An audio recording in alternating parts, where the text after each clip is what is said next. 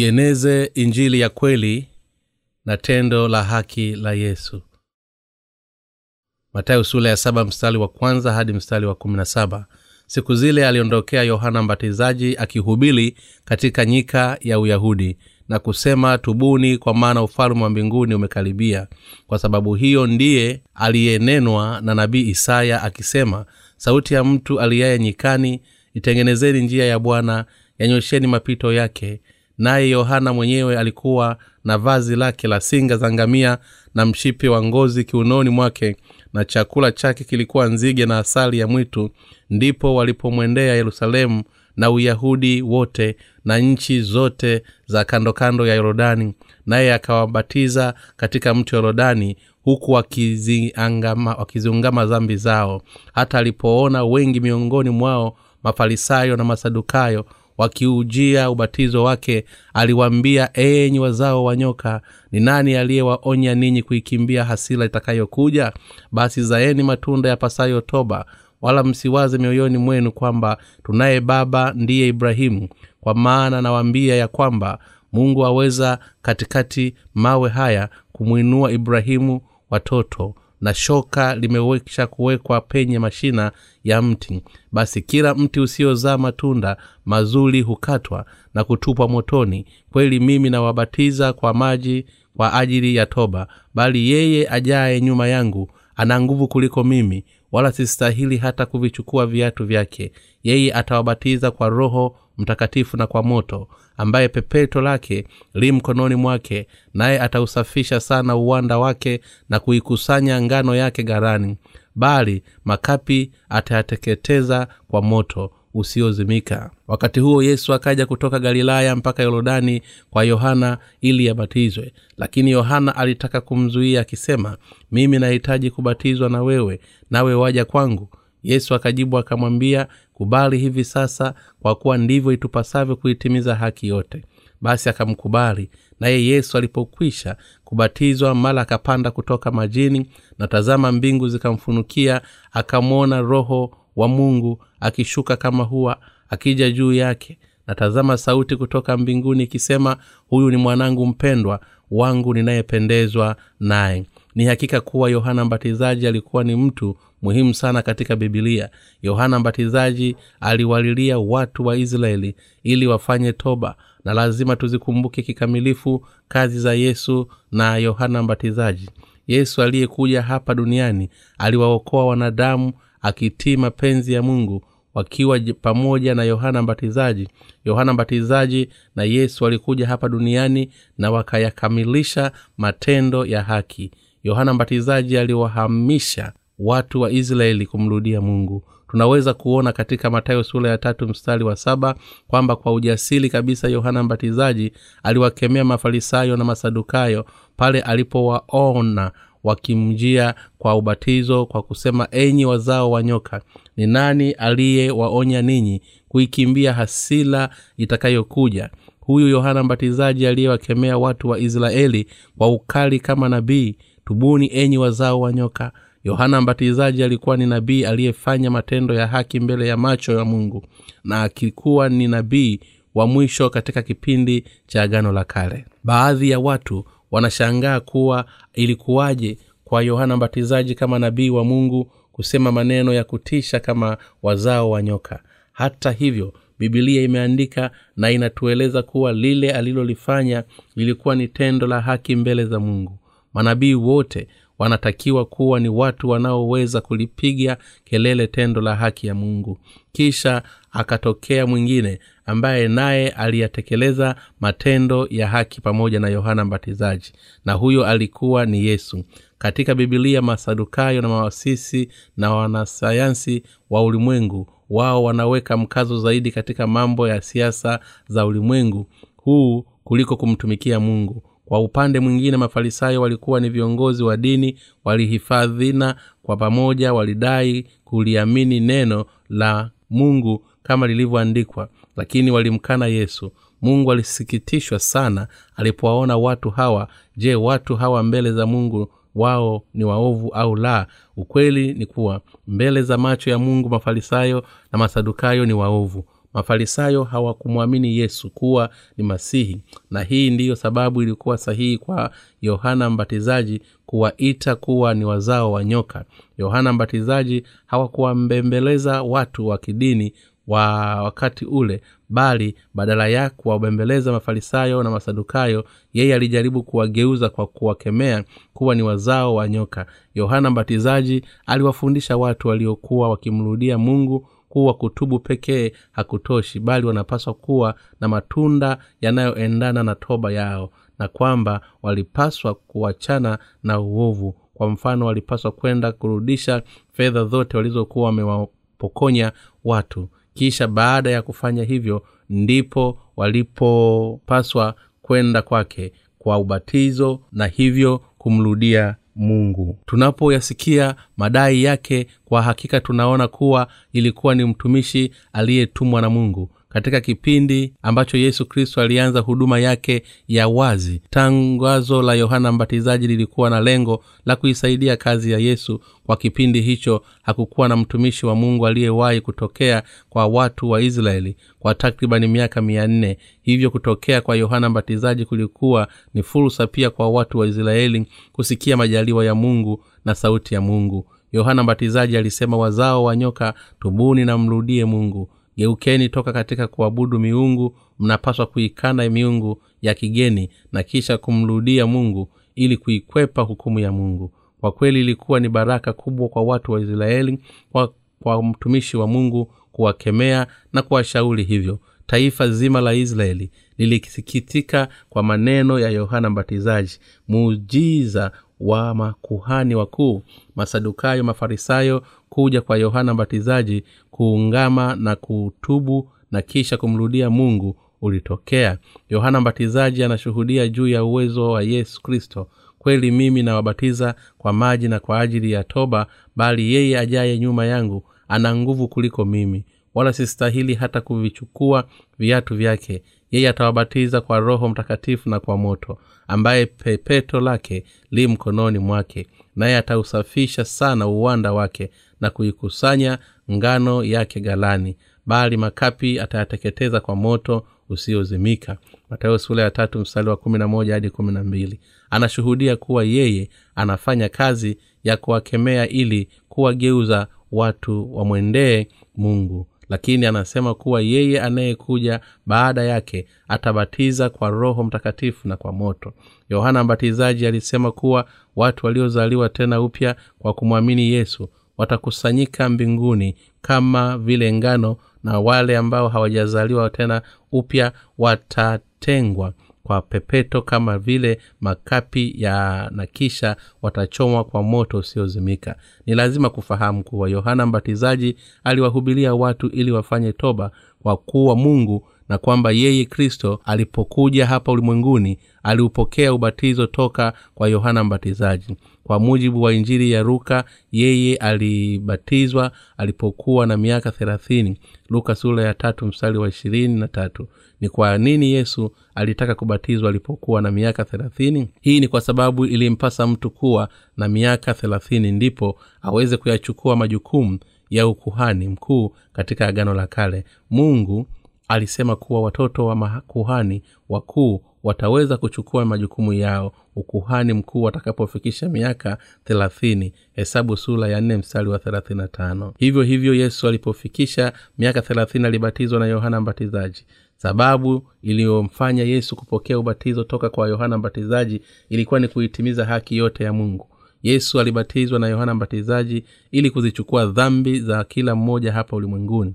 Hata hivyo watu wanachanganyikiwa na hawafahamu ni kwa nini yesu alibatizwa na yohana mbatizaji. Ubatizo wa yesu uliofanywa na yohana mbatizaji ni sili iliyofunuliwa katika bibilia watu wengi hawaifahamu sili ya ubatizo na wanaelewa kimakosa juu ya ubatizo wa yesu.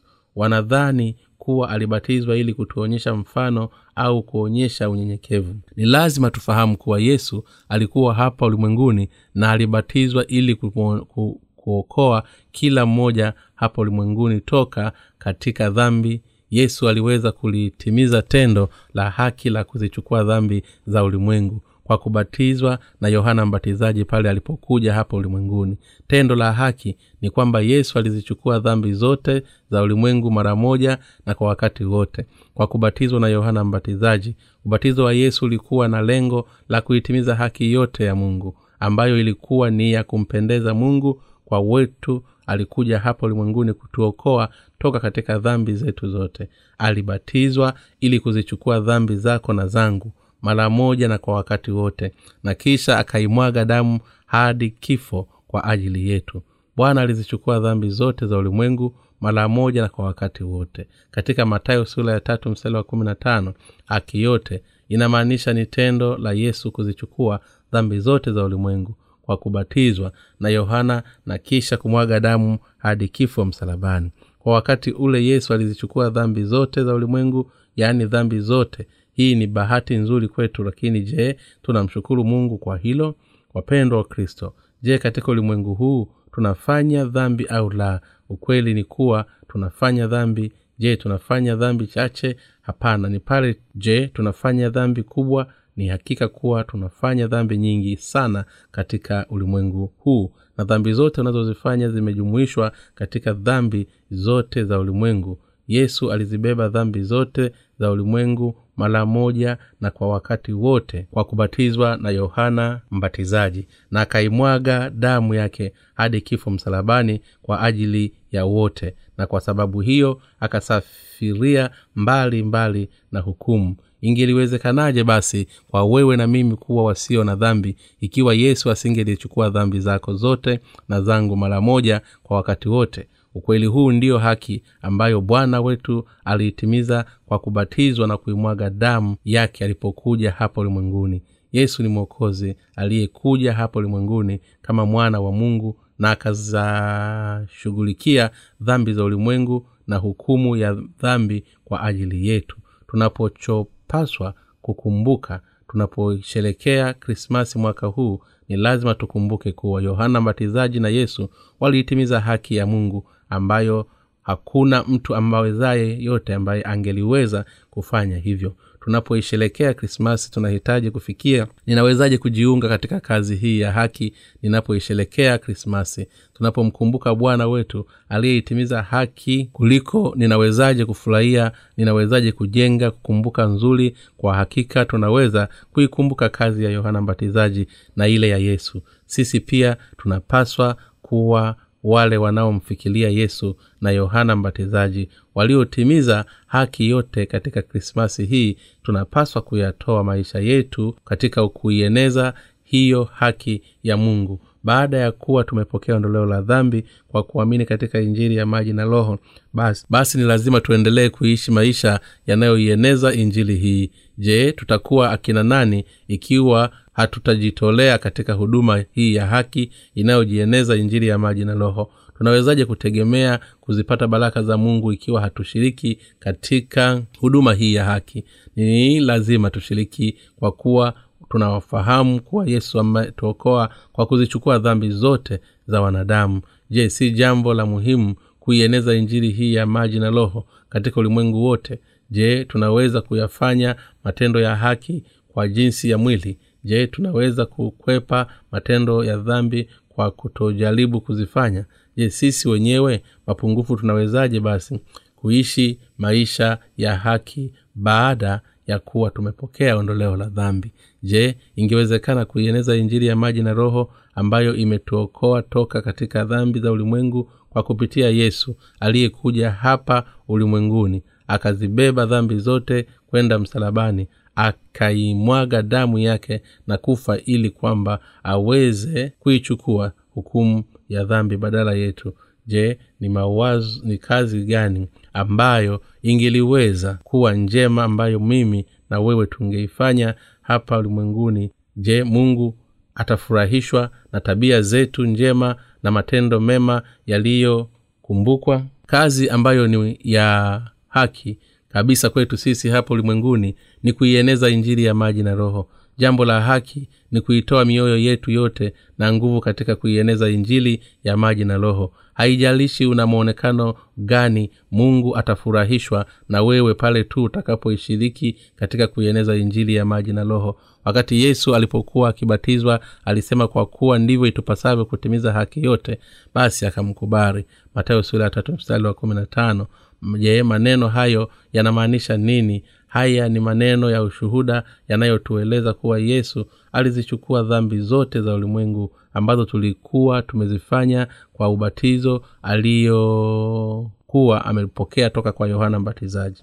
Wakati yesu alipokuwa amebatizwa na yohana mbatizaji dhambi zote za ulimwengu zilipitishwa kwenda kwa yesu mara moja na kwa wakati wote. Yesu alizipokea dhambi zote za ulimwengu zikiwemo dhambi zako na zangu kupitia ubatizo wake mara moja na kwa wakati wote. Hivi ndivyo mwili wa yesu ulivyoweza kuchukua dhambi zote za ulimwengu na hivi ndivyo ilivyofanya iwezekane kwa yeye kuipokea hukumu pale mikono na miguu yake ilipopaingiwa msalabani. Hata hivyo hii haimaanishi kuwa dhambi ilikuwa juu ya nafsi yake. Ni lazima upokee wokovu wako kwa kuamini kwamba yesu alikuja hapa ulimwenguni na akatimiza haki ya mungu na kwamba yohana mbatizaji alishiriki katika huduma hii kuwa kuwa kuzipitisha dhambi kwenda kwa yesu kwa kumwekea mikono juu yake. Yohana mbatizaji ambaye ni mwakilishi mkuu miongoni mwa wale waliozaliwa na mwanamke alifanya mambo mawili kama mtumishi wa mungu jambo la kwanza lilikuwa ni kuonyesha bayana uovu wa kila mmoja. Aliwahubilia watu ili wamrudie mungu kwa kuwakemea akisema kuitumikia miungu mingine badala ya mungu ni dhambi. Jambo la pili ni kwamba alimbatiza yesu ili kuzipitisha dhambi za kila mmoja hata ulimwenguni kwenda kwa yesu. Hii ni haki ya mungu ambayo ilikuwepo kwa ajili yao na mimi hii ndiyo ile haki ambayo bwana ilikuja kuitimiza hapa ulimwenguni. Yesu alikuja hapa ulimwenguni ili kuzipokea dhambi zako na zangu na kuzibeba kisha akaupokea ubatizo ili kuzibeba dhambi za kila mmoja hapa ulimwenguni. Yaani dhambi zako dhambi za wanao na dhambi za dhambi za wazazi wako dhambi za mababu zako dhambi za ukoo wako na dhambi za kila mmoja tangu adamu hadi siku ya mwisho. Ingawa hatujui ni lini uliweka ulimwengu huu utakoma yesu alipoupokea uba, ubatizo ili kuzitowesha mbali dhambi zetu na kisha kutusafisha na hizo zambi. Neno kubatiza lina maana ni kusafisha kwa kuzamisha kulowanisha kuosha kufanya kitu kiwe safi kwa maji kunawa au kuoga hivyo yesu alibatizwa ili kuzibeba dhambi zote za ulimwengu. Yesu alizisafisha dhambi zetu kwa kuzipokea kupitia kwa yohana mbatizaji. Ni kama vile nguo ziko zinapoonyesha hasa unapoziosha kwa maji na kama vile uchafu wako unapoondoka wakati unapooga kwa maji yesu alizisafisha dhambi zetu na kutufanya safi kwa kupokea ubatizo na akazichukua dhambi zote za mioyo yetu kupitia yohana mbatizaji. Ndugu zangu wa kristo je unaamini katika injili ya maji na roho? Je unaamini kuwa bwana alikuja hapa ulimwenguni alibatizwa na akafa msalabani ili kuitimiza haki ya mungu? Tunapoisherekea krismasi ni lazima tukumbuke yesu bwana wetu aliyeitimiza haki kwa ajili yetu. Imeandikwa basi mlapo au mnywapo au mtendapo neno lolote fanyeni kwa hiyo kwa kutukufu wa mungu. Wakorintho wa kwanza sura ya kumi mstari wa thelathini moja. Tunaposherekea krismasi tunapaswa kutafakari kwa yale ambayo ni haki yaani tunawezaje kuishi katika maisha ya haki na kuamini kwa uthabiti wewe na mimi tunapaswa kuiweka imani yetu katika yesu kristo hapa ulimwenguni na kufahamu kuwa iko siku tutarudi kwa mungu na tunapaswa kuyaishi haya maisha tuliyo nayo hapa ulimwenguni kwa kuifanya kazi ya haki. Je ni kazi gani ambazo tunapaswa kuzifanya mbele za mungu? Ni lazima tufikirie kwanza juu ya haki. Inatupasa kufikiria kwa kina kuwa haki yenyewe ni kitu gani kabla hatujafikiria ikiwa tunapaswa kuishi kwa ajili ya haki ya mungu. Ninamshukuru mungu sana ninaposherekea krismasi hii na ninakuombea ili kwamba uweze kufanya jambo la haki. Ni jambo gani la haki ambalo unaweza kulifanya mbele za mungu? Je tunaweza kufanya jambo lolote la haki kwa kujitahidi kutenda vizuri kwa mili yetu usijaribu kamwe kufikiria hivyo. Kujaribu kufanya hivyo jambo la haki kwa mwili ni sawa na mnala uliojengwa juu ya mchanga ambao unaweza kuanguka wakati wowote. Hata kama umekuwa mwema katika maisha yako yote basi ukifanya kosa moja tu basi ile haki yote ya kibinadamu inakuwa imepotea. Haki ya kweli ni kueneza kila siku injili ya maji na roho ambayo kwayo mungu amezifutilia mbali zambi zetu zote. Kushiriki katika kuieneza injili hii ni kushiriki katika kazi ya mungu. Wewe na mimi tunapaswa kwa ajili ya dhamuni la kazi hii. Haijalishi ikiwa unafanya kazi katika kampuni au unamiliki biashara yako basi tambua kuwa ni jambo la haki kwako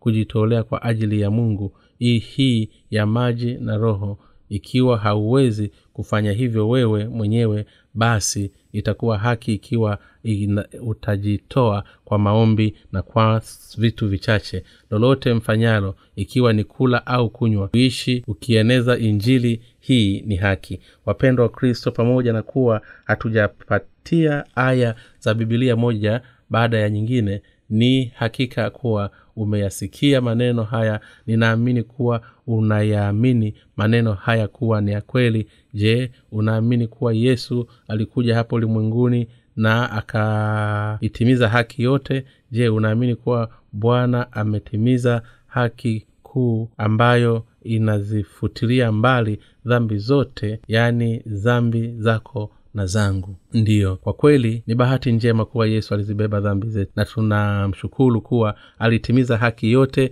Hivi tungegombolewa vipi ikiwa angelikuwa amezichukua baadhi ya dhambi za wengine? Hata hivyo kumbuka kuwa dhambi yote ambayo umeitenda yesu alikwisha ichukua. Uwe na amani thabiti na ninaamini unampenda mungu kwa imani yako na ufanye matendo ya haki kwa imani yako. Ninaamini kuwa utaishi kwa imani na ninaamini kuwa utakwenda mbinguni kwa imani ulio nayo. Ninaamini kuwa wewe ni mtu usiye na dhambi kwa mujibu wa imani yako. Ninaamini kuwa wewe mtu unayempokea roho mtakatifu kuwa ni katika injili ya kweli ya maji na roho. Kwa hakika ninamshukuru mungu tena kwa sababu ninaamini katika injili ya maji na roho. Wapendwa wa kristo je mnaamini katika injili ya maji na roho? Ndiyo tunaamini kuwa ni ninyi nyote na wale wanaoamini kwa hakika katika injili ya kweli